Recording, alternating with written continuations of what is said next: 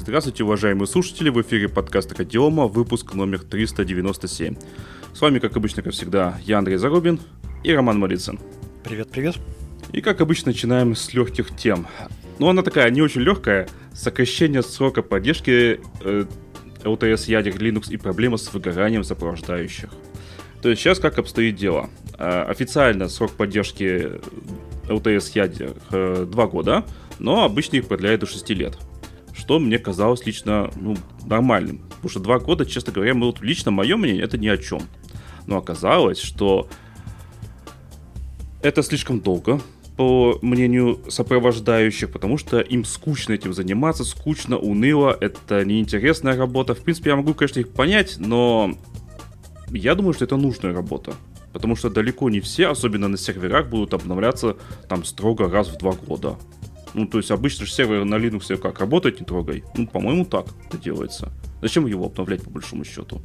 Ну, а ты как думаешь? Ну, там, там в смысле, там я думаю, что немножко чуть-чуть по-другому ситуация. Они, конечно, обновляют, но только ставят патчи, которые устраняют уязвимости. Ну да, да, да, вот это А перехода на другую, заниматься. да, мажорную версию уже как бы, ну, не хочется. Вот, поэтому люди, сопровождающие выгорают, им хочется заниматься чем-то новеньким. Но это можно понять любого разработчика, и здесь как бы их идея понятна. Поэтому, поэтому организация Linux Foundation буквально вчера объявила, что ядро Linux 6.1 будет поддерживаться не 6 лет, а 10. Внезапно. А подожди, а где логика? Не знаю, вот сегодня на OpenNet можешь открыть статью, первая статья на OpenNet.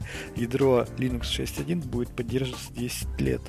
Значит, это рамки, это программа SLTS, Super Long Term Support. Возможно, как раз-таки э, обсуждение вопроса о том, сколько будет поддерживаться ядро 6.1, как раз и привело к таким э, дискуссиям, к таким э, жалобам разработчиков о том, что им тяжело. То есть их 6 лет, наверное, устраивало, а 10 лет это прямо кого-то, ну, кого-то подорвало. Да, и давайте Но... 2 года, да? Да, да, да. Вот, э, значит, э, поддержка SLTS версии э, будет заниматься работающей под покровительством Linux Foundation проект Civil Infrastructure Platform. В общем-то, которые сопровождают такие компании, как Toshiba, Siemens, Bosch, Hitachi и Mocha. Мокса, да, это, по сути, по большому счету, все те разработчики, которые занимаются АСУТП решениями, встраиваемые решения и так далее. То есть там, где не обновишь, ну, мажорно имеется в виду да, ядро. Да, да, да, да, да, да. Ну, логично. И явно эти сотрудники будут сидеть на зарплате, они а не, как, не бесплатные сообщества. Сто процентов, сто процентов. Поэтому им что-то не нравится, вот уходите и зарплату не будете получать. Так что тут совершенно все, конечно, другое. И нам это выгодно. Но 10 лет это, конечно, сильно. Ну, вот подкаст, наш под, э, сайтик, подкаст Акатиома, крутится на Ubuntu. Я его обновил где-то год назад, ну, на новую мажорную версию Ubuntu, вот уже LTS-ную. Ну, не потому, что вот мне прямо захотелось обновить, а потому, что мне там все пошло не очень хорошо. Я думаю, ну и ладно, я обновлю все сразу. То есть, как бы мимоходом, а не с целью обновлюсь для того, чтобы обновиться. То есть, зачем обновляться, если все работает? Ну, по большому-то счету. Ну да. Но понять разработчиков можно. А, действительно, это не самое веселое занятие, особенно сопровождать древние ядра там, с древней архитектурой и так далее. Это же нужно себе сохранять эти компетенции и так далее. Когда там уже какая-нибудь подсистема ядра совершенно другая заменена, и там все проще делается. Конечно, это раздражает. Но я думаю, что как раз заработная плата от таких компаний будет помогать им бороться, бороться с выгоранием ну, как, как показывает практика, современным разработчикам зарабатывать правда не помогает бороться с выгоранием. Да. Они совершенно спокойно выгорают за любые деньги. Это точно. Во многом все зависит от... Э, вообще это зависит от очень многих причин выгорания, да, и в том числе коллектив, оценка твоей деятельности там, и так далее, и так далее. Да, нужно, чтобы э, современную молодежь нужно гладить по голове, рассказывать, какой они, он молодец, да? Как он умница. Да. Мне так никогда Конечно. никто не делал. Я сам себя хвалил. Мне, мне хватало. Ладно, давай дальше на более серьезные темы. Пятая часть критических компаний, ну, ты бишь, которые критическая информационная структура, не успеет перейти на российский софт. Ну, то есть там, согласно э, указу президента, все эти компании должны перейти к 2025 году. Знаешь, по-моему, все не так уж и плохо. Зная, как э, многие не торопятся никуда, я думаю, что одна пятая не успевает перейти, это еще, ну, более или менее результат. Там я не удивился, если половина не успевала. Ну... Ну, так вот. Да. Слушай, а вот смотри, да. вот меня заинтересовало. Вот они не успевают перейти. Есть указ при этом президента. А им что-то за это будет? По-моему, сейчас э, санкций никаких за это нет. Вот. Соответственно, что торопиться? Ну, есть такая история, да, что типа давайте мы вообще ничего не будем делать, и как бы. И так сойдет, да? И так сойдет, да.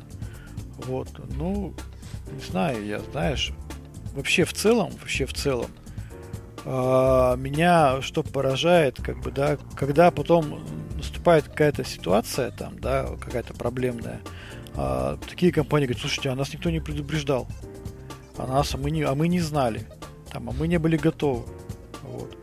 А, давай вернемся к этой статье. А, значит, как, кто проводил исследование? Проводил исследование компания K2Tech, это довольно-таки большой интегратор и, и э, издание, интернет-издание Anti-Malware. А вот они опросили 108 руководителей по IT информационной безопасности с выручкой более 5 миллиардов, то есть это довольно-таки крупные компании. И вот э, выводы. 7% а, завершили переход с иностранного на российское, 14% э, в завершающей стадии, 24% не понимают, какие решения нужны для выполнения указа, 31% э, считают, что отечественные решения не способны справиться с предъявляемыми требованиями. И в итоге они считают, что только одна, что одна пятая часть компании не успеет перейти на российский софт. Правда, почему-то Здесь это в, в статье это указано не, не а, 20%, да, все правильно, 20%, это есть одна пятая. Вот, а, я считаю, что это абсолютно реалистичная цифра, я даже думаю, что вполне возможно, что гораздо меньшее количество компаний перейдет. Ну, потому что сейчас у нас какой 20, заканчивается 23 год. Ну, остался ну, год, чуть больше года. Да, ну давай, давай плюсанем еще 25 год. Я думаю, что осталось там 2, 2 года, по большому счету. Давай. Если мы хотим, чтобы все компании перешли к 2025 году, то абсолютно все компании должны сейчас уже начать программу перехода, чтобы успеть к 2025 году. Может быть, Потому наоборот, что... что они должны были начать много лет назад программу перехода. Ну, в, в идеале, да. Но если, вы, если они еще не начали, то они должны были начать эту программу, программу перехода сейчас. То есть уже сейчас должны запускаться не просто э, работы по исследованию, по изучению, а прямо сейчас они должны работы стартовать. Иначе не успеть. Иначе не успеть. Потому что реальные проекты по миграции, это мы сюда вводим тестовый период, там, да, и так далее, а, обучение и все остальное. Ну, длятся там год-полтора вообще запросто в небольших компаниях. А в больших организациях, вот там, где выручка более 5 миллиардов рублей, где большое количество сотрудников, ну, это прямо два года, это прям очень оптимистичный сценарий. Я даже думаю, что гораздо больше будет процент тех, кто ничего не успел сделать. Потому что реально это двухлетний проект по миграции, это среднестатистическая цифра, в основном больше. Ну, например, если мы говорим о Росатоме, то Росатом начал миграцию уже, когда, не знаю, года два назад. И они сейчас только находятся, ну, не знаю сколько, я цифры точными не владею, но там уж процентов 20 заместили они. За два года? Ну да. А два года это включая пилотирование? То есть там тесты, там это все? Я думаю, нет, это, это с момента старта. А, то есть за... Ну да, долго тогда, очень долго. Сложно. Ну да, то есть... Э, ну, у Росатома же там всякое инженерное ПО нужно менять. Так Это я сложно. про что и говорю. Конечно, такая люб, любая какие, какие организации, какие структуры, это критическая информационная инфраструктура. Там у них у всех сложно. Это не а, магазин с двумя там кассовыми аппаратами. Если ты под, подпадаешь под категорию КИИ, то у тебя, значит, уже по умолчанию довольно-таки сложная большая инфра- информационная инфраструктура своей, какой-то, с какой-то своей спецификой каждый раз. Вот, поэтому я думаю, что цифры, да, э, понятно, для чего это исследование делается. Это намекается со стороны интегратора о том, что, ребята, обращайтесь за выполнением этих задач к специалистам. Вот. Мы ну, все сделаем. Но, да. но дорого и качественно. Ну, да, но посмотрим. В целом, в целом проблема понятна. Я, я знаю, что многие компании до сих пор, даже сейчас, из КИИ никаких действий по большому счету не предпринимают для решения этой проблемы. Ну, типа, знаешь, там какой-нибудь специалист думает, ой, до 25 года он смотрит, так, что, какие у меня планы? Ой, да я уйду в другую компанию к этому времени. Ну, то есть, зачем сейчас голову, себе ломать, если я там года через два попробую перевестись в какую-то другую компанию, то эти проблемы станут не моими проблемами. Все. Ну да. Каждый человек в первую очередь думает о себе. Безусловно. Зачем, зачем я сейчас буду начинать огромный проект э, по замене всей инфраструктуры, если я IT-директор? У меня сейчас все работает. Я сейчас начну весь проект, у меня будет куча проблем, потому что нужно менять инфраструктуру, менять архитектуру, мне нужно запрашивать бюджеты, есть риски там а, отказа оборудования, есть риски проблем с софтом там и так далее. Это прям реально задача достойная там джентльмена. Ну, это прям сложная задача. А, а человек скажет, слушай, так, ага, а вот давай я скажу, как бы, скажу сейчас руководителю, что ничего-то сделать невозможно, все будет э, плохо работать, убежу и убедю его, а сам через два года поменяю место работы. Куда-нибудь уйду в другую компанию, где эти вопросы уже какой-то а, супермен решил. И норм. Ага. Такие настроения 100% есть. Я с такими прям конкретно людьми прямо конкретно сталкивался. Они мне говорят, слушай, там, правда, была история с э, пенсией. Человек сказал, слушай, я, у меня через два года у меня пенсия. Можно, говорит, меня не трогать? Мне, говорит, вообще наплевать, что там будет с э, КИИ, там не КИИ, с инфраструктурой. У меня через два года пенсия. Я пошел, руководителю доложил, что надо делать вот так, он мне доверяет, все, я его успокоил. А сам сижу, жду пенсию.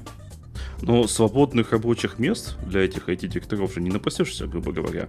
Они там начнут все увольняться, искать какое-нибудь теплое местечко, они все заняты. Разве не так будет? Ну, слушай, я не знаю, как будет. Он может сказать, что вот я э, руководил IT-инфраструктурой огромной компании, и там не было ни одного падения, было 99, 99, 99, все были счастливы. Да, только он не, не скажет, что он при этом оставался на старой инфраструктуре.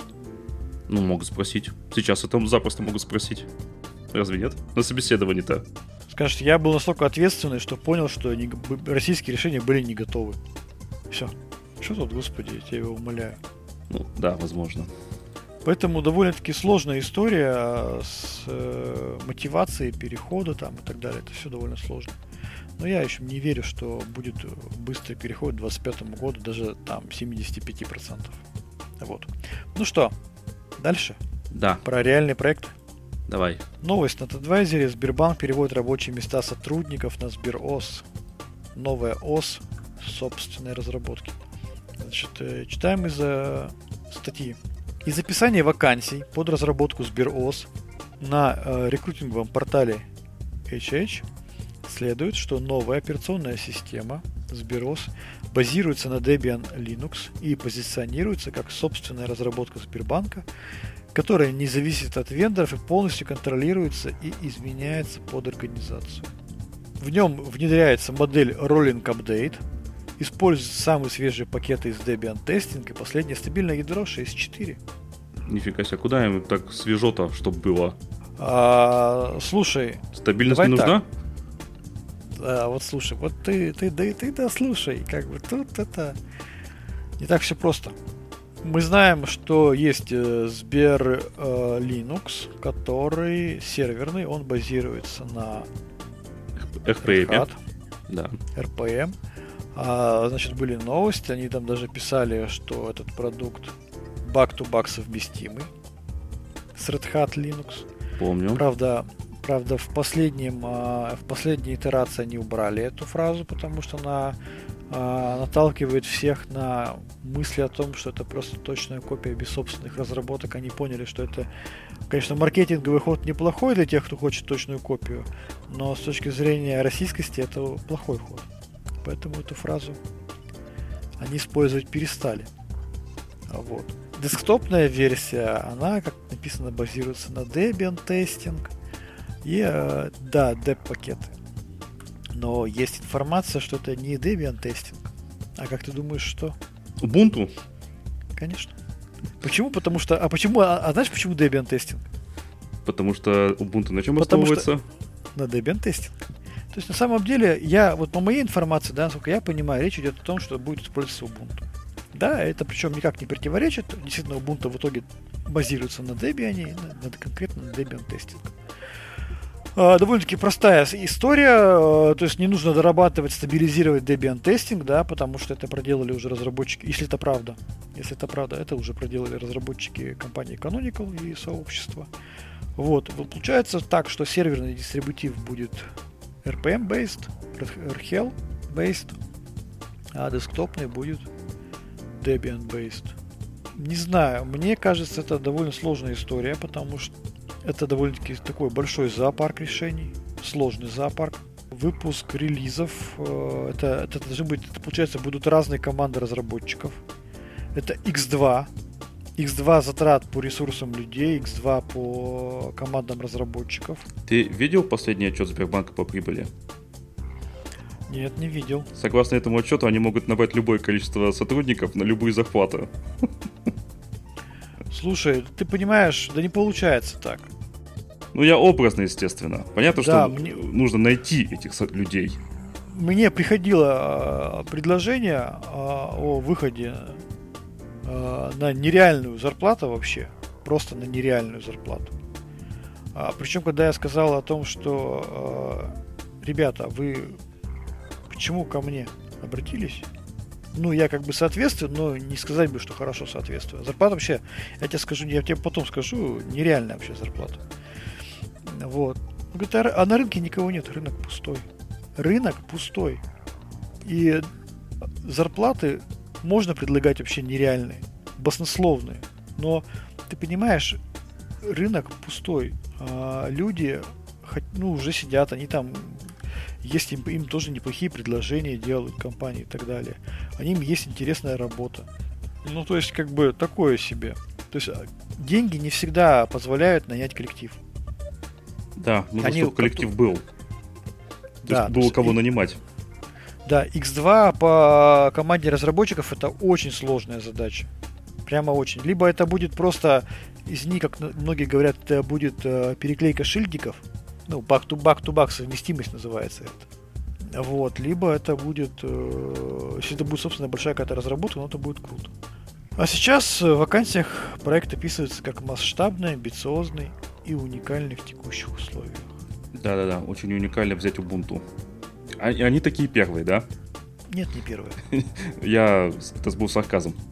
Вот, поэтому, ну, что я могу сказать? Э, Концепция понятная, мысли понятные, но с другой стороны, а почему бы Сбербанку не идти этим путем? Ведь Сбербанк это на самом деле, ну, компания это сервисная.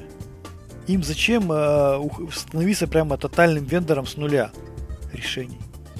Я вообще не помню, какие решения с нуля разработаны у Сбербанка вот такого большого уровня но только своей банковской какие-то все- весь истории.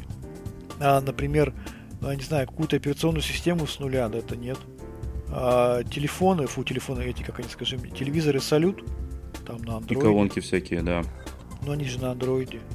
Я тут Ну, то есть- хотел себе прикупить эту самую либо колоночку, либо коробочку Сбера. Это Сбер, Сбербум и Сбер...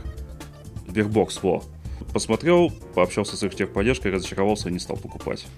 Причем там в том числе и софтовые проблемы в духе. а, Сбербокс нельзя... Ну, там есть музыка, этот звук. Им нельзя управлять с Android устройства. Это не предусмотрено. Вот как такое возможно, а? Я не понимаю. Да, Это, это вот проблема, вот, ну, не сделали такой функционал почему-то. Разработчиков не хватает. ну, короче говоря, я не знаю, я с точки зрения сопровождения дистрибутива могу сказать, что поддержание двух разных веток, настолько сильно друг от друга отличающихся, очень спорная стратегия. Это крайне спорная стратегия. Ну, смотри, у них есть э, серверный софт, который работает на Red Hat. Работал и работает на Red Hat. Они его взять и поменять на Ubuntu, допустим, не могут. Почему они не могут взять, допустим, десктопную? Ну, потому что Red Hat не делает десктопные же. Почему ты думаешь, что разработка операционной системы это более простая задача, чем переработка софта прикладного? Но вот знаешь, э, я просто очень хочу привести очень простой пример. На что, что мне это напоминает? Когда оружейный, оружейно-промышленный комплекс любой страны выпускает танки и снаряды, то обычно снаряды делаются под танки. Логично. А когда у тебя разная номенклатура снарядов, ты не делаешь под разную номенклатуру снарядов разные танки. Я понимаю, что у кого-то может быть на складе там 20 а, там а, тысяч ящиков каких-то снарядов. Но это не повод под этот э, набор снарядов начинать производство специальных модификаций танков. Потому что это совершенно глупая позиция, потому что снаряды потом имеют свойство заканчиваться и переделываться заново, а танки, они должны работать всегда. И вот эта стратегия, э, мы много раз ее слышим, э, слышали, э, мне же эта аллегория не в первый раз возникла. Вы знаете, у нас вот такой-то софт есть, вот такая-то софтина. Вот вы под эту софтину сделаете свою операционную систему. А, целую операционную под одну софтину. Отлично. Да, да. То есть, ребята, снаряды делаются под танки, а не танки под снаряды. Как бы кому не хотелось, как бы никому не было больно, то, что у меня на, на, на складе там, э, там 20 ящиков с, с, снарядов. Куда мне их девать? Да куда хочешь девай. Но промышленное производство танков, оно требования ну, другие там формируются. Да, там есть определенные там какие-то там а, определенные условия, но все равно в итоге снаряды делаются под, под э, устройства, из которых происходит стрельба. Ну иначе будет странно. Я никогда не видел э, э, какие-то такого вот рода требований, когда говорят, вы слушайте, у нас вот какие-то запасы снарядов, давайте это будем под них делать. Ну, у меня, у меня такая а- а- аналогия. Я не знаю, может, конечно, я не прав. А, сейчас, да, когда уже там миллиарды там выпущены снарядов там какого-то калибра, ну, наверное, там будут это учитываться. Но в целом логика такая, что э, делается все-таки под, э, под танк снаряд. Не, ну с софтом ситуация немножко другая, потому что софт ты можешь переделать, а снаряд уже вряд ли можешь переделать. Ну вот, мне кажется, здесь вот какая-то такая же история возникает, знаешь. А, это из серии того, что они знают, сколько они затратили на разработку софта, а раз, затратили они на него много, на эту разработку софта, и они эту цифру знают. А сколько они затратят на разработку операционной системы, они эту цифру не знают на разработку и сопровождение.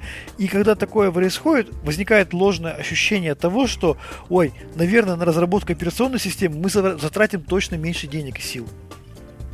Ну, наверное, потому что они исходят из того, что они могут взять уже готовый дистрибутив и что-то с ним сделать. Вот, ну, посмотрим, чем все это закончится. Посмотрим, чем все это закончится, потому что реально разработка хорошего дистрибутива, а, тем более там операционной системы с большим количеством доработок, это процесс, который требует десятилетия. Неважно от того, сколько у тебя денег. Это, опять же, я приведу аналогию, что даже если у тебя много денег, твоя жена не сможет родить за один месяц. Поэтому нужно 9 жен. Да, и даже 9 жен не смогут родить за один месяц по очереди. Или параллель, распараллелив процессы. К сожалению, а, создание такого продукта требует десятилетия. Ну, будем смотреть. А, у нас еще есть э, новость по поводу того, что не успевают. Это разработчики софта не успевают за уязвимостями. То есть разработчики ПО не соблюдают рекомендов стек в части скорости реагирования на обнаруженные уязвимости, что грозит отзывами сертификатов, э, проблемой госсектора. Ну а сами разработчики говорят о том, что из-за роста спроса на решение и загруженность всех уровней поддержки, вот они не исправляются. Ну, то есть техподдержки там, ну, э, видимо, сотрудников не хватает, я так, понял, я так понял. Это, кстати, правда, действительно, там многих не хватает это тоже ну, нужные люди очень сильно сейчас. Когда мы уходим от иностранных решений и переходим на российские, тоже нужна техподдержка много-много-много. Особенно в условиях перехода на новый софт, на новые операционки, новые и так далее, и так далее. Ну, не успевают, да, видимо. А ты помнишь, из-за какой э, проблемы это вообще, ну, статья появилась? Недавно это была история. А какой? Не помни меня. Это была приостановка э, действия сертификата на антивирус Доктор Веб. А, А, Довольно-таки была шумная история. В стек э, выпустил информацию о приостановлении действия сертификата на антивирус Доктор Веб, по-моему, на, сроком на 90 дней до момента устранения уязвимости. ну, Доктор Веб-то продукт старый, известный. Они, да, они устранили уязвимость и сертификат возобновил свою деятельность. Действие течение, по-моему, двух дней. Конечно, все это, я так понимаю, происходило и было какой-то там, был период до этой новости, то есть там, видимо, в стейк переписывался с разработчиком и так далее. И, видимо, вовремя разработчик на это не отреагировал, и поэтому в стейк пришлось принимать такие меры. Не, ну а, а покупателям каково? Представь, купили доктора Веба, и тут хлобыси у него отзывают сертификат, и что делать? Да, а, значит, откуда, какие сроки там и так далее. А, чтобы было понятно, а, есть сайт, называется он БДУ стек, банк, банк данных угроз в стек России. В сайте BDU стек опубликован регламент устранения уязвимостей для сертифицированных продуктов. В этом регламенте установлены сроки, причем сроки такие довольно-таки щадящие. Ну, относительно кому как, как говорится, там, для, по-моему, критических уязвимостей, там, по 5 дней для устранения, для средних, там, 60, совсем низкого уровня критичности около, там, для высокой уязвимости, высокой критичности 30 дней, критическая 5, высокая 30 и средняя 60 дней. По-моему, такие цифры там. Вот. И в принципе, как бы в эти сроки надо успевать устранять и реагировать, иначе тебя отзовут, э, либо приостановят действие сертификата.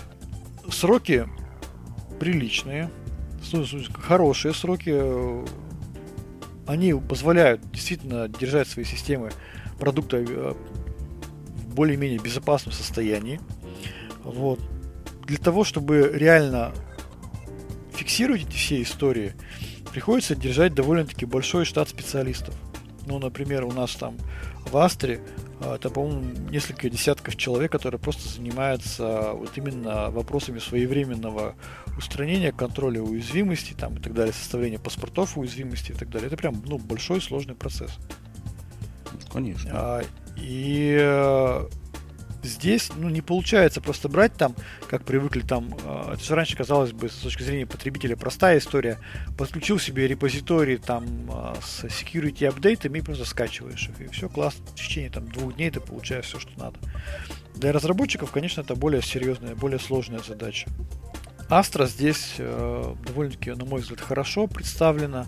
Можно посмотреть на сайте BDU Stack. У нас, по-моему, закрыто более там 8000 уязвимостей. А по другим там операционным системам там цифры там 3000 уязвимостей, по некоторым там 900, 900 уязвимостей за там последние годы. Вот. При этом а, у людей возникает совершенно какое-то искаженное впечатление относительно того, как оценивать э, безопасность продукта с точки зрения устранения уязвимостей. Видят, в Астре устранено там 8000 уязвимостей. А в другом Linux устранено 900 уязвимостей. И говорят нам, о, в том-то Linux 900 уязвимостей устранено, значит, он более безопасный, потому что в Астре-то вон сколько много уязвимостей нашли. А в том-то всего 900. Так, может, плохо искали? Так я о чем и говорю. То есть, а, вот это просто больше всего, понимаешь, подбешивает. Потому что, по большому счету, а, ком- компоненты Linux, они примерно все одни и те же. Ну, как бы да. Но софт один и тот же. FreePA, там SSL, там ядро Linux, Chromium, там Firefox, Thunderbird. Все компоненты плюс-минус одинаковые. Только почему-то у одних устранено 8000 уязвимостей в этих компонентах, а у других там 900. Ну так потому что они неуязвимы, а вот вы уязвимы. Это прямо, вот знаешь, это, это настолько вот э, обескураживает вот такая позиция, что даже не знаешь, что с этим делать. И причем неоднократно с этим сталкивался. Один вообще там заявил, что у него ноль уязвимости. Вообще. Просто ноль, zero. То есть супер безопасный. Супер безопасный. И попробуй поспорить, у него прям заходишь там. Ой, слов нет у меня. А, А, на в такой итоге- говорить, а если найдем? Ну, да. Вот. э, Поэтому не просто все это. Как комментирует эту ситуацию? Например, как комментирует эту ситуацию Роман Карпов? А, Это сотрудник э, компании Axiom, который делает а, свою Java сборку. Они пишут о том, что во многом, во многом существенная доля сертифицированного ПО, основанного на открытом кодом, на открытом коде и устранением уязвимости в этом открытом коде занимается не конкретный разработчик, а сообщество. А из этого некоторым компаниям тяжело срок выполнять устранение уязвимостей. Ну, потому что они, эти компании, очень сильно зависят от сторонних разработчиков. Вот, поэтому, да, проблемы есть, сложности есть, но они, они, они понятно, как решать. Эти, понятно, эти проблемы понятно, как решать. Да? Набирай разработчиков, специалистов, контролируй, собирай информацию обо всех уязвимостях, которые ты сможешь только собрать, получить из всех источников, из BDU в стек, там, да, из а, иностранных э, аккумуляторов, агрегаторов, CVE и так далее. И еще и сам еще их ищи. Вот мы, например, еще и сами активно ищем. У нас есть и свой фазинг, и у нас есть программа Bug Bounty и так далее. Вот, поэтому мы ищем сами, но для, опять же, проблема-то вот еще в чем. Предположим, ты нашел уязвимости. Но у тебя должны быть э, люди, которые не только находят их и контролируют, но еще и специалисты, которые устраняют эти уязвимости. Это очень большая и сложная история. Вот. У нас, например, возникает, бывает так, что пропустили, если пропустили какую-то уязвимость, она вы, вы, выявляется, есть методы контроля а, со самих себя. Это прямо всегда большое такое ЧП там, да, и производятся разборки там относительно того, а какую-то уязвимость там вовремя там не, не, не, не устранили. Я сомневаюсь, что такие бизнес-процессы и процессы контроля, они во многих других компаниях существуют. У многих просто этого нет. Поэтому, да, проблемы эти будут возникать. И я думаю, что это как раз была озвучена со стороны встека как раз история относительно того, что, ребята, вас предупреждаем, если вы не будете своевременно устранять уязвимости в сертифицированном ПО, мы вас накажем. Наказание будет в виде приостановки деятельности сертификата, а если в течение 90 дней эти проблемы не устранены, то отзыв. У нас есть следующая тема, тоже про своевременность устранения проблем, скажем так. А, недавно вышла Ubuntu 23.10, в которой уже пользователи, конечные пользователи, которые скачали готовый ISO-образ, а, столкнулись с тем, что там на украинском языке и куча всяких неприличных высказываний, а, в том числе там антисемитских, там и просто, ну, неприличных. А, как и выяснилось, что это было аж три недели назад, все это оставалось незамеченных. После до три дня до релиза было еще изменения, опять же остались не, незамеченными. И вот только когда все вышло, вот тогда-то уже конечные пользователи это обнаружили и начали писать письма, видимо, гнева. Э, после этого резко, конечно же, убрали сам дистрибутив и свой образ, ну и его через какое-то время заменят, что логично. Ну, вот это к вопросу о том, что все проконтролировать и нельзя. Ну, там, видимо, может, один человек занимался кон- конкретно этим переводом. Кто его будет контролировать? Кроме него самого. Никто, наверное. Ну, это прямо, знаешь, это прямо продолжение истории, связанное с тем, что сообщество open source сталкивается с вызовами э, сохранения доверия к самому сообществу open source. Это все началось с момента СВО, да, когда украинские и иные разработчики начали вставлять какие-то закладки в open source, когда начали политические призывы делаться. Как бы вот это все сообщество open source, да, которое раньше держалось на принципах взаимного доверия, там, да, порядочности, все это начало каким-то образом рушиться, как будто какая-то, знаешь, плотина прорвалась.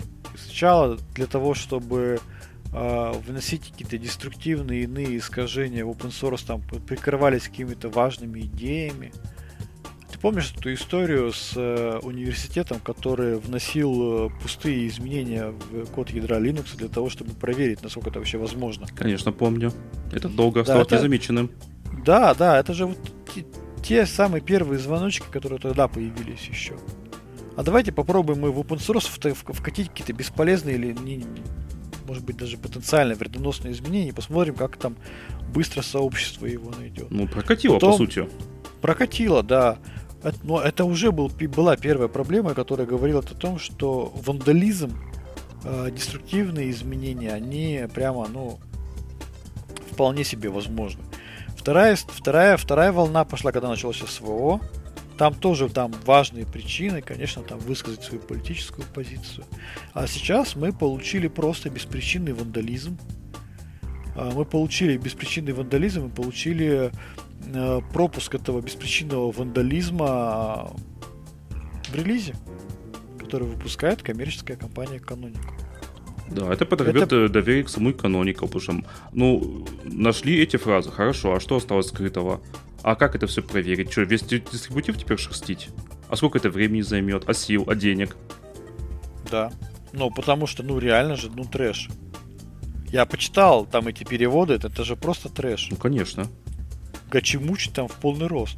Ну, это...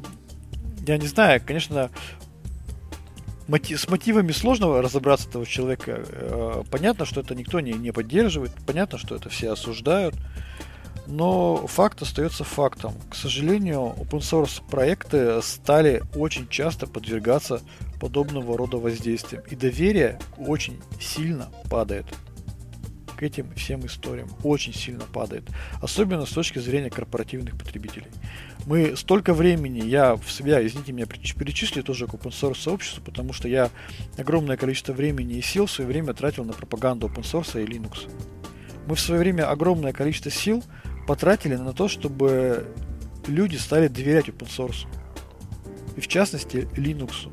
Было потрачено на это огромное количество сил, усилий. И сейчас все эти усилия, там, которые люди там тратили, находясь в Linux юзер группах и так далее, а, они оказались ну, просто перечеркнутыми там парами, парой идиотов, условно говоря. Это очень печально. Поэтому а, в итоге, я думаю, все это закончится тем, что будет найден какой-то нормальный компромисс, и, возможно, использоваться будет не FOS софт, а COS софт. FOS, это, напомню, это free, free open source, там, да, по так это расшифровывается, а COS это commercial open source который поддерживается, поддерживается коммерческими компаниями, там, и ответственность за конечный продукт несет коммерческая компания. Молодец, парень, молодец. Э, подорвал э, доверие ко всему open source. Молодец. В кавычках, конечно, молодец. Да, такое поведение, конечно, недопустимо. Недопустимо, но все, как бы, ну, я не знаю, вот уже, то есть раньше это все, когда говорили, вот и была какая-то причина, понимаешь, там такая, такая честная, такая моральный, моральная причина была даже какая-то. И этим оправдывались, ну, типа, ну, ну сейчас-то что? Просто желание навредить. Это прямо, прямо плохо для open source. На мой взгляд. Ну, конечно. Дальше будет постоянно вопрос, а что с безопасностью, если вот такое можно внедрить? А одно это... дело там а, внедрили, ну, просто как это, переводы какие-то неправильные, да, которые, в принципе, легко заметить всем. А если что-то будет сложное, какие-то бэкдор какой-нибудь сложный, размазанный по коду, да. Поэтому, если раньше там считалось, что open source это безграничное доверие и качество, которое обеспечивает миллион глаз, теперь как бы, ну, насчет безграничного доверия я бы там не стал говорить. Про миллион глаз я бы тоже уже не стал говорить. Потому что глазки обычно смотрят просто на обои, а не на качество кода. И очень редко на качество кода. Вот. Ну что, давай дальше. Давай. Про коммерческий Linux. У нас есть две новости про Astra. А, первая да. новость это Государственная Дума Российской Федерации наконец-то, слово наконец-то это от меня, а, переходит на российское ПО, а именно Astra Linux и мой офис. Давно пора. Вот я считаю, что давно пора. 1800 лицензий. А, цены, ну, вроде как нормальные, я тут примерно прикинул, то есть проблем я тут не вижу. Э, все прошло по тендеру, все законно. Единственное смутило, что один поставщик, ну, может быть, никто больше не захотел. Наверное, связываться с Госдумой в плане поставки чего-то там не все захотят, в плане побояться. Да. А, больше всего, ну, новость как новость, ну, переходит и переходит, хорошо. Меня больше всего, конечно, комментарии радуют всегда. А, ты который на Linux... Э, новость взята, взята с Linux. Да, слушай, это все что угодно. Linux.org.ru, это OpenNet, это все что угодно. А, почему-то возникает сразу вопрос, а почему они тратят деньги на GPL? Типа, взяли бы бесплатный софт, взяли бы Ubuntu, Ubuntu. бесплатно. Как Сбер. Взяли бы... Да, взяли... Слушай, погоди, ладно. Взяли бы Arch, там, Debian, любой CentOS взяли бы и сидели бы на нем. Slack. Бесплатно же. Да, слушай, но пусть берут. Пусть берут, но почему возникает ощущение, что можно взять просто свободно распространяемый дистрибутив Linux и на него перевести большую инфраструктуру. Так говорят люди, которые не пробовали это делать. Просто не пробовали. Ну, потому что э, перевести на свободный дистрибутив Linux большую IT-инфраструктуру, если у тебя нет в штате разработчиков Linux, причем сильных разработчиков Linux, там, да, и там, не знаю, 200 человек там разработчиков Linux, как там условно магните там, допустим. Но это прямо задача-то ну, не, не, не, неподъемная. А кто будет отвечать за простое в работе? Местный, местный админ? За это, за, вот за эти простое должно отвечать либо собственное внутреннее подразделение разработки, которое будет вести всю эту историю, либо разработчик какого-то дистрибутива. Ну не работает эта схема. Ну хватит уже писать эту чушь о том, что почему на GPL тратят деньги. Да возьмите вы сами э, какой-нибудь там, я не знаю, Гидженту и переведите в коммерческую компанию на Linux. И сопровождайте. Перевести-то ладно, в, в, в моменте. Вы посопровождаете всю эту историю в течение двух-трех лет. Ну что за какое-то инфантильное восприятие действительности? Ну, ну не работает так. Если бы это так работало, если бы это так работало, все бы давно бы уже перешли и пользовались бы бесплатным Linux в корпоративной среде. Ну, святое место пустое не бывает. Если эта, если эта схема работает, да все бы давно бы уже взяли. И, и пользовались бы. Но почему-то они берут и покупают Windows. Почему? Да потому что на Windows есть специалисты, на Windows есть штат обученных администраторов. Почему-то покупают Red Hat Linux, RHEL, тот же Сбер. Но почему Сбер покупи, купил RHEL? Ну, э, под свои системы. Ну, взял бы он бесплатную Ubuntu. Ну, покупают же, значит, есть за что платить коммерческих дистрибутивах есть за что платить. Если вы не знаете, за что платить, ну, поразбирайтесь, вы там посидите, посмотрите, повыбирайте. Причем люди, я тут тоже посмотрел сейчас комментарии по-быстрому, а, люди даже не знают, а на что там вообще, ну, в экосистеме Astra есть. Тут спрашивают, DNS-домен, ну, в смысле, до, что за домен такой? От, отвечает э, один из пользователей, который очень старый пользователь, ну, то есть я читал его посты еще лет 10 назад, вот. Говорит, АД с групповыми политиками и поэтессами. На базе самбы, конечно. Ну, то есть, везде неправда. Во-первых, не АД, а ЛД Pro. Во-вторых, не на базе самбы, а на базе фрипа. Ну и там от фрип это тоже, это ALD Pro это не фрипа. Меня, знаешь, тоже поражает... я сказал на базе.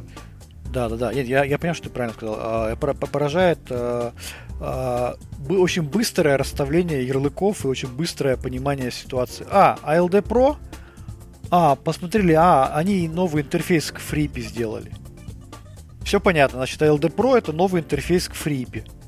И уже мне поступали запросы, а, как нам на фрипу натянуть э, интерфейсы за LD Pro.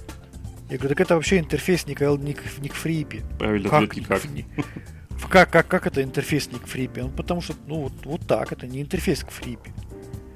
Вот. И э, за что платить? Ну, наверное, люди почему-то есть такое ощущение, что э, Госдума это какой-то сидит чиновник, который берет такой, э, а давай купим какой-нибудь Linux. Я вам расскажу секрет. Эти решения в Госдуме принимает не чиновник, а принимает IT-специалист высокой уровня компетенции. Такие решения принимаются IT-специалистами высокой уровня компетенции. Вы сначала, пожалуйста, найдите IT-директора Госдумы, который отвечает за всю IT-инфраструктуру Гос Госдумы, а потом задайте ему лично в глаза вопрос, а что что такой глупый не взял обычный Arch Linux? Он же бесплатный. А после этого попытайтесь убежать от него, когда он на вас замахнется. Ну это же, я, я не понимаю, почему такое примитивное мышление. Ну неужели вы считаете, что Володин принимал решение, вы переходите на какой-то конкретный Linux? Не спикер Госдумы принимал это решение. Решение принимал технический специалист высокой квалификации. А то, что он высокой квалификации, я уверен.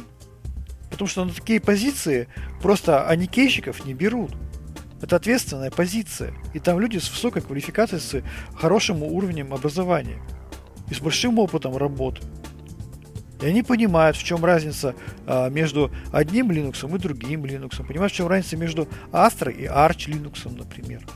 Вот и, и, и, и все. Вот и считают, что все. Вот, а, взяли потому, что из реестра. И это тоже не работает. что в реестре очень много Linux. В реестре более 60 сборок Linux. Более 60. То есть их все больше и больше. И все больше и больше.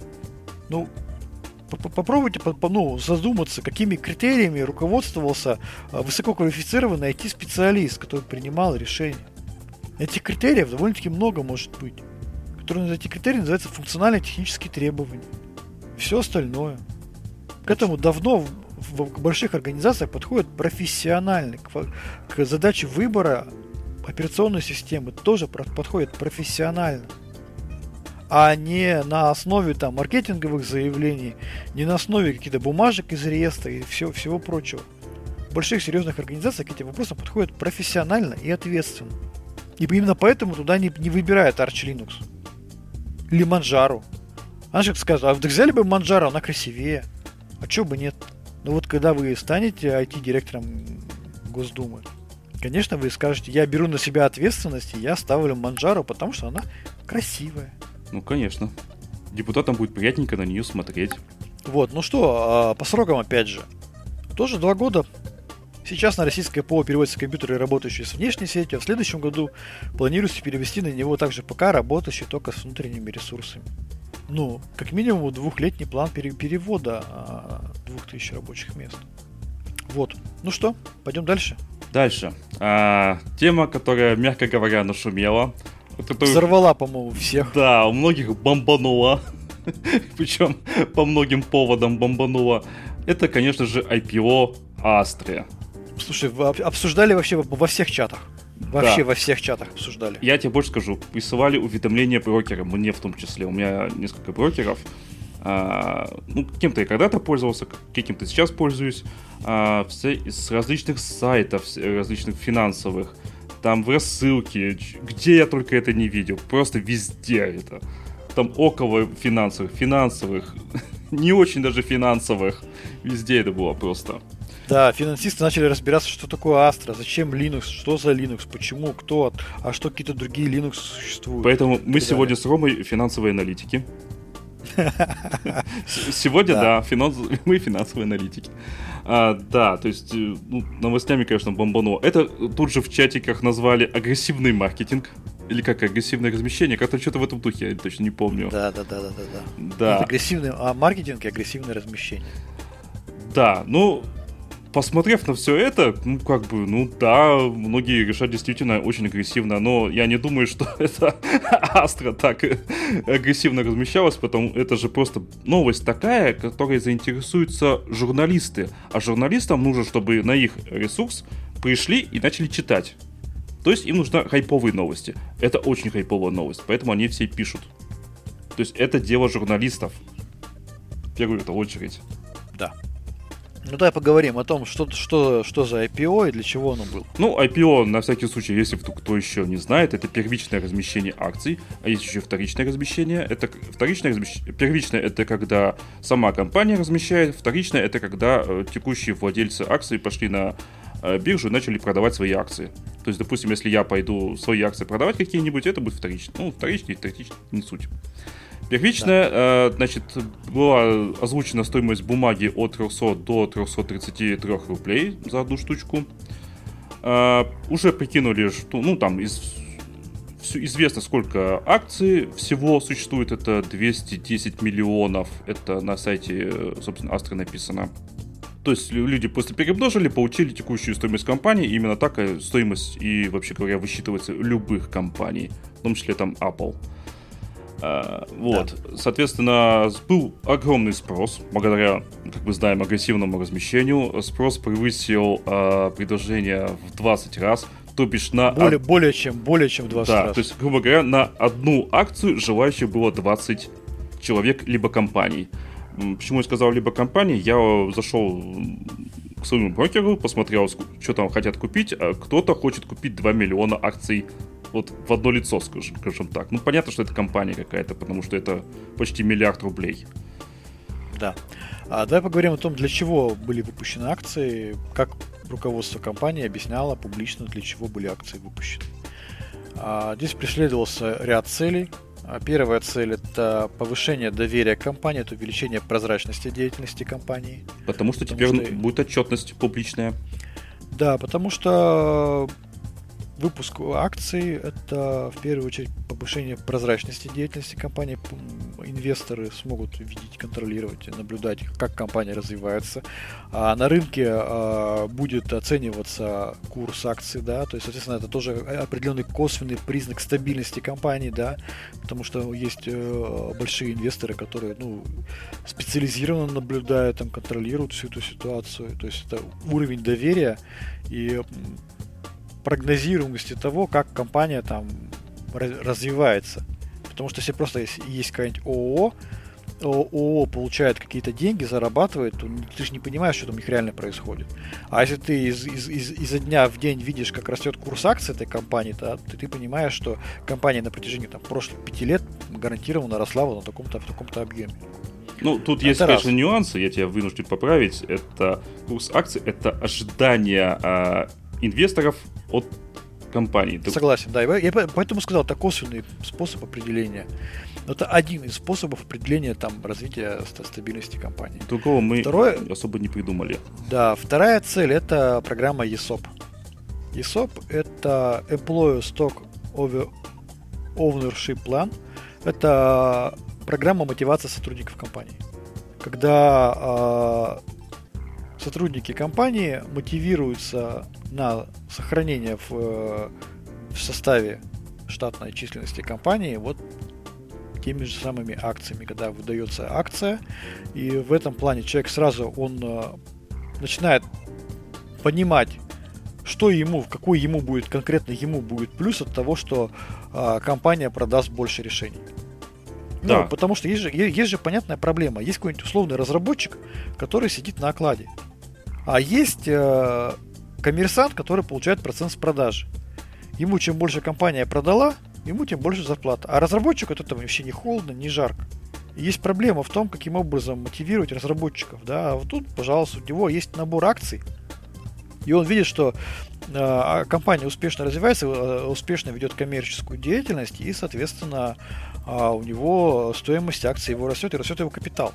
Мотивация? Да, мотивация, потому что, ну, иначе каким-то образом сложно а, вот эту всю историю там до разработчика прокинуть. И э, как раз таки вчера тоже была новость о том, что весной группа Astra запустит вообще отдельную программу мотивации сотрудников акции, акциями. Вот, э, и, скорее всего, будут там э, двух-трехлетки, то есть чем ты больше проработал, тем ты больше будешь получать акции дополнительно компании. Про, то есть э, проработал еще год, получил еще акции. Проработал еще там два года, получил еще акции. Да, и чем лучше поработал ну, в составе компании, тем больше цена акций, тем больше лично тебе денег. Это, это, это самая мотивация, которая придумана уже довольно давно, успешно используется, и теперь а, будет вот в компании, группе компании Astra использоваться. Это классно. Вот, под, подход хороший, подход хороший, потому что, конечно, с одной стороны, тебя могут сманивать высокими зарплатами. Могут. Но ты же понимаешь, что эти зарплаты могут сегодня быть, а завтра не быть. А тут у тебя акция стабильно растущая компания, а это ну, гарантированный постоянный капитал. Очень хорошая мотивация. Я очень рад, что ну, наше руководство... Насчет гарантированной ты, конечно, погорячился. Нет, ну если ты веришь в компанию, если ты хорошо работаешь, и компания идет в рост, ты... ты ну, Просто, понимаешь, ты не видел, что творилось, когда началась СПО с биржей.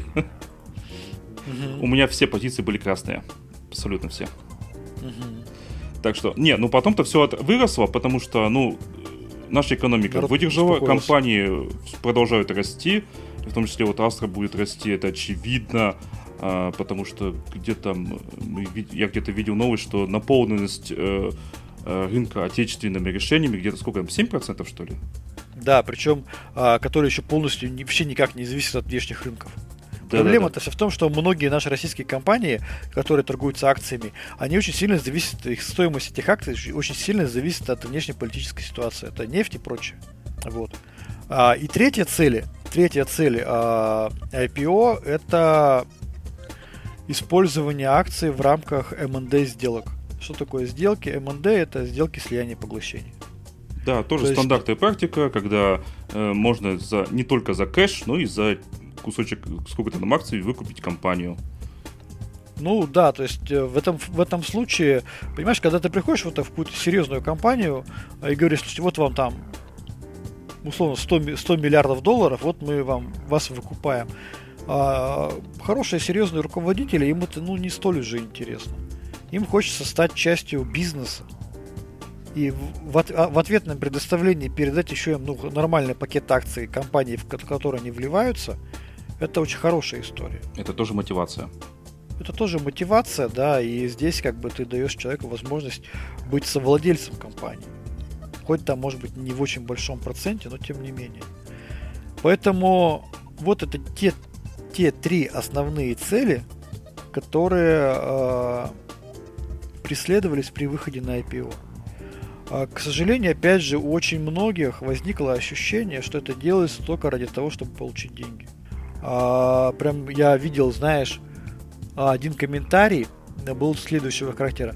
Очень жалко, что эти деньги получил не Альт. Ну, допустим, ему жалко, а Астра тут при чем? Дословно, да, ну пусть Альт выпускает акции. Ну, какие проблемы вот, действительно?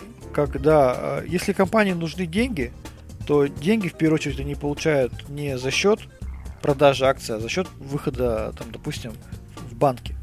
И это, получение кредита это более простая и более дешевая история получения денег. Тем более можно получить льготный кредит. Мы помним, что Астра получила год или два назад, я не помню, льготный кредит на 3 миллиарда. Ну, под, под разработку одного из продуктов, да. Да, да, да. А, и вот, сколько по... получила Астра с выручки акций? 3 миллиарда, так ведь? Что там, 10 да, миллионов но, акций умножаем да, на 300, ну, получаем где-то 3 миллиарда. Ну, то есть но это не, этом... не какая-то запредельная сумма, потому что за прошлый год, есть официальная информация, что за прошлый год компания получила выручку 6,5 миллиардов. Чистая прибыль составила 1 миллиард. Да, но при этом э, большая часть акций ушла сотрудникам. Возможно, тут я не знаю. Так или иначе. А цифра объявлялась, что 1400 сотрудников получили акции. Цифра такая была публично озвучена. Ну, то есть тогда вообще компания не получила даже эти деньги. Получается так? Ну, часть, часть денег, да, не а это, а это означает, что вся операция была, ну, продажа акций, не для получения кэша в моменте. Да? Ну, потому что это там всегда... не, не та сумма, который, ради которой стоит так заморачиваться стратегические цели я озвучил. А скажи, какие тебя истории вот в этой связи, связи с IPO, они тебя повеселили? Есть какая-то история, которая тебя повеселила? Я вот могу рассказать одну историю. Ну, меня повеселило, например, э, даже... Нет, не повеселило, разочаровало. Э, понятие людей о справедливости. То бишь, когда э, очевидно стало, что акций не хватает, и э, как его, брокер э, начал отдавать 4% акций от заявки, то есть, допустим, человек хотел купить 100 акций, отдали 4 акции, у людей почему-то сильно бомбануло. Они посчитали, что это несправедливо, что им должны были полностью удовлетворить заявку. Но как, простите, если на 20, на одну акцию 20 желающих, как поделить честно и справедливо? Нужно Я давать... тебе больше скажу. Мне лично люди писали в личку с требованиями немедленно выйти на руководство, и вот именно этому человеку обязательно выдать полностью все. То есть у людей понятие справедливости как-то очень странно повернуто. Справедливо, когда им все отдают, что они хотят, а когда все честно делится ровно, математически ровно между всеми, это почему-то для них несправедливо. Я затрудняюсь сказать, где тут логика.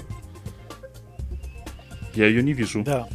Слушай, по поводу еще истории. Меня позабавила история с одним брокером. Называть брокера не буду. Возможно, я что-то не там ошибаюсь, не понимаю. Ну, не буду брокера называть. Там сложилась следующая история. Дело в том, что код этих акций наших а, Astra Linux, он идет, а, а, точнее, акции группы компании Astra, под кодом Astra. Угу. И под точно таким же кодом Astra торгуются акции американской компании Astra Space. Этого я не знал. На международных биржах. И, в общем, так получилось, насколько я понял, что ряд брокеров ошибся и продал людям акции не ГГ Astra, а акции Astra Space. Как они умудрились продать американские акции? У нас же вроде доступы перекрыты. Но люди купили. Люди купили. Прям я видел несколько сообщений, то, что люди купили акции Astra Space. При этом а, каково, каково же их было удивление, когда они увидели, что А. Стоимость этих акций почему-то указана в долларах, ну, после покупки. И Б. Они увидели довольно-таки большое падение стоимости этих акций. И тут же они, конечно же, пошли писать гневные комментарии в интернет. Конечно, да, опять же, опять же Астра виноват. Но кто еще-то? Ну да. И, наверное, лично ты, да? Да, поэтому кто хочет покупать акции Астры, пожалуйста, обращайте внимание, акции какой компании вы покупаете, чтобы это не была компания Astra Space. Вообще, по слову, а, по коду Астр, там довольно-таки много компаний высвечивается. Вот, пожалуйста, обращайте на это внимание. Да, вот. потому что э, компаний в мире много, а четыре буковки, которые используются для кода, их маловато все-таки. Да. Их, наверное, было все придумано, когда компаний было мало, и, видимо, народ думал, что этого хватит. Но нет, не хватает. Да. Слушай, расскажи, вот ты занимаешься инвестиционной деятельностью, я просто никогда этим не занимался. Да, ну смотрите, давайте... Э... Расскажи, как это происходило, и твоя оценка вообще всей этой истории, там, как росли цены, там, почему приостановили торги и все остальное. Ну, давайте, это будет полезность выпуска, возобновим традицию, если, может быть, кто-то помнит. Значит, э, по поводу начала того, что многие, я в чате импортозамещения видел, многие э, в первый раз в жизни вообще пошли на биржу ради такого дела. Это, я считаю, очень позитивно потому что у нас все-таки инфляция, и я считаю, что всем нам надо быть совладельцами, ну, совлад... да, совладельцами какого-то капитала, приносящего деньги, бизнесов в данном случае. В том числе потому, что Рома, ты вот, может, не знаешь, я тут недавно вычитал, что начиная с следующего года наше правительство будет брать в долг дополнительно 4 триллиона рублей в виде облигаций. Эти деньги потянут, потекут в экономику, а значит будет инфляция большая там может быть 15, может быть 20 процентов. Соответственно, владеть просто рублями даже на депозите, ну это такая себе идея. Она очень простая, mm-hmm. это понятный инструмент людям. Пришел в банк, там, положил в депозит. Вот, например, Сбербанк недавно мне предлагал депозит 7% годовых. У нас инфляция сколько сейчас? 12, 15, сколько там сейчас? Ну, очевидно, это потеря mm-hmm. денег. Соответственно, нужно покупать что-то такое, что защищено от инфляции. Стандартные фишки это э, либо иностранная валюта, в нашем случае это обычно юань. А, это золото, его можно купить просто так. Это акции. Ну или там, допустим, коммерческая недвижимость. Коммерческая недвижимость это дорого. Заметьте, я не сказал живая недвижимость. Живая недвижимость от инфляции не зависит примерно никак. Это важно. Угу. Поэтому акции, самый простой способ, тем более, что акции Астры стоят недорого. Не то, что там э, какой-то там компании одна акция стоит 120 тысяч рублей. Ну, нормально так. Мне, мне придется копить на одну акцию деньги не один месяц. Вот. А, как выбирать э, брокера? Многие выбирают Тиньков, потому что он разрекламирован. Э, ну, ты, наверное, видел множество рекламы Тинькова, да, Тиньков брокера. Да. У брокеров есть три стандартных э, критерия. Это надежность, это качество поддержки и величина комиссии. Ну, надежность, тут рекомендуется все очень просто. Системообразующие банки. Э, их там сколько, по-моему, 10 или около того. То есть это те, которые не упадут в любом случае и будет правительство спасать вот прямо изо всех сил. А, качество техподдержки. Это что это означает? Это не значит, что там у вас баг в приложении, вы там звоните и вам там что-то советуют. Это означает еще и поддержку в инвестициях. То есть, если вы не знаете, что такое купонный доход, вы можете позвонить в эту поддержку, и вам обязаны подробно, понятно об этом объяснить. Если не объясняют, если объясняют плохо, вы не понимаете, это плохая поддержка, лучше туда не суваться. И третье, размер комиссии. Стандартный в России и да и во всем мире, в принципе, размер комиссии это 5 сотых процента. Ну, допустим, чтобы далеко не ходить, это Сбер. Это открытие, это ВТБ, ну, вот такие вот банки. Э, другими я просто не пользовался, поэтому не знаю. А у Тинькова, который сильно разрекламирован, комиссия 0,3%. То бишь в 6 раз больше. Наверное, Тиньков, я так думаю, для очень богатых людей, которым деньги девать некуда. Даже переплачивать в 6 раз это очень странная идея, мне кажется. А, есть еще разные, погоди, есть еще разные тарифные планы. Есть там тарифный план, там я видел там у одного из банков, который позволяет а, получать какие-то рекомендации там от экспертов там, так, и так по далее. поводу рекомендаций там... от экспертов. Нужно всегда помнить, что все это делается только и исключительно для прибыли банка, не для вашей, ни в коем случае. Цель получить прибыль банку. То есть всякие структурные продукты. Если там вчитаться в условия, там будет э, комиссия как это, комиссия за обслуживание. 4-5% да, да. за э, от э, объема. То бишь, вложили вы там миллион рублей, и вот каждый год 4-5% от этого миллиона будет э, списываться. Просто потому, что вы держите. Это структурные сложные продукты. Ни в коем случае не надо этим пользоваться. Лучше разбираться, разбираться самостоятельно и э, самостоятельно что-то делать. Это, знаете, вот есть, как я читал, две вещи, которые нельзя ни в коем случае делегировать. Первое – это воспитание детей, своих детей имеется в виду, естественно, и управление своими деньгами. Потому что если вы передаете деньги в доверительное управление, то знаете, это у человека будет цель заработать не вам денег, а себе денег. Логично. Да. Ну а ребенка, соответственно, научит всякому, который вам ни вам, ни ребенку не нужно. Да. Давай дальше рассказывай, что еще, как, как торги по-твоему происходили? Там по верхней границе, что цены сразу выросли, что стакан был с одной стороны полностью. Ну, во-первых, по верхней границе, да, то бишь все акции э, продались по 333 рубля. Э, да, потом э, они резко скаканули до 4 с чем-то там э, рублей. Что значит скаканули? Это значит были желающие купить за эту стоимость. То есть вот это и определение цены. Есть ли желающие купить за эти деньги? Они были, их было много, как я уже говорил, там кто-то хотел купить 2 миллиона акций за примерно вот эти деньги. И как я вот, кстати, этого сам не знал, что если превышение одномоментно стоимости акций на 40%, то такие приостанавливаются.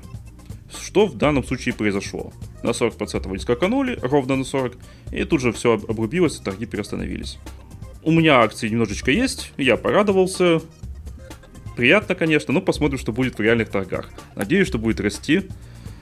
Э, как, допустим, у компании Positive Technologies. Да. И э, торги возобновятся в понедельник. Мы будем смотреть, конечно же, наблюдать, как это все будет происходить. И теперь мы, как э, я, как сотрудник компании, я буду прям заинтересован, стоимость акций росла, буду работать еще больше. Ты, главное, как э, инвестор, не ходи туда, в этот, э, на биржу каждый день и не переживай слишком много. Твои нервные клетки, не надо их зажигать никуда. То есть полезность выпуска, она в чем заключается? Это совет э, от профессионального инвестора. Ну какой профессиональный? Том, Ты не, образом... не перегибай. Я так, любитель.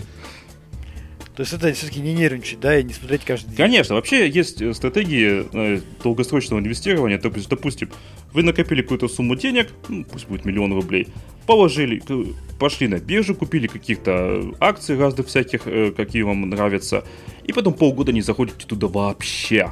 И не переживайте об этом никак. Купили и купили, все, хватит.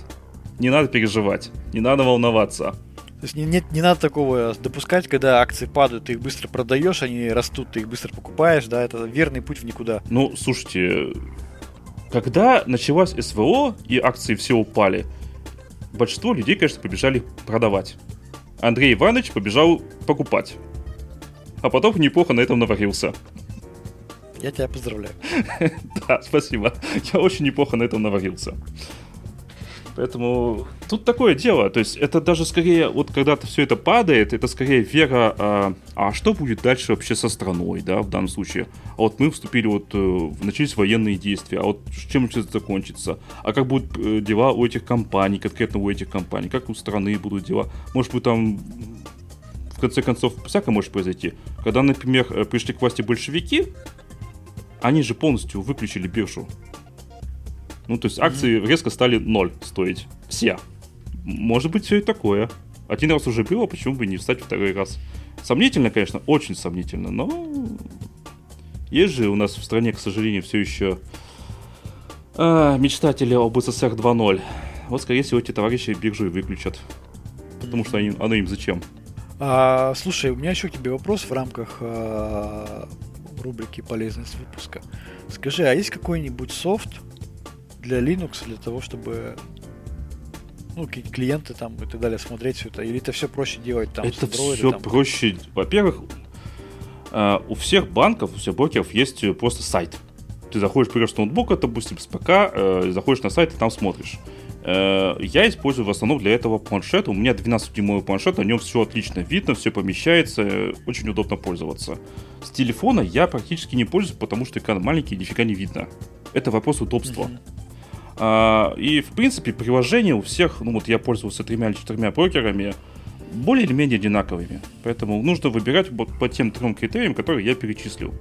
А не потому, что вот там Тиньков разрекламировал, и он считается там модным.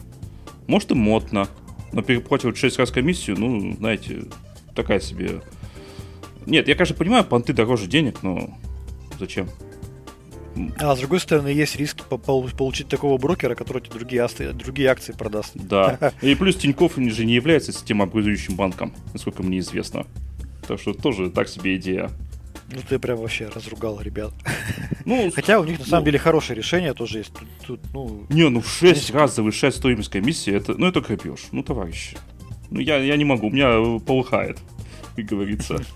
Ладно. Все хорошо, но дорого, да?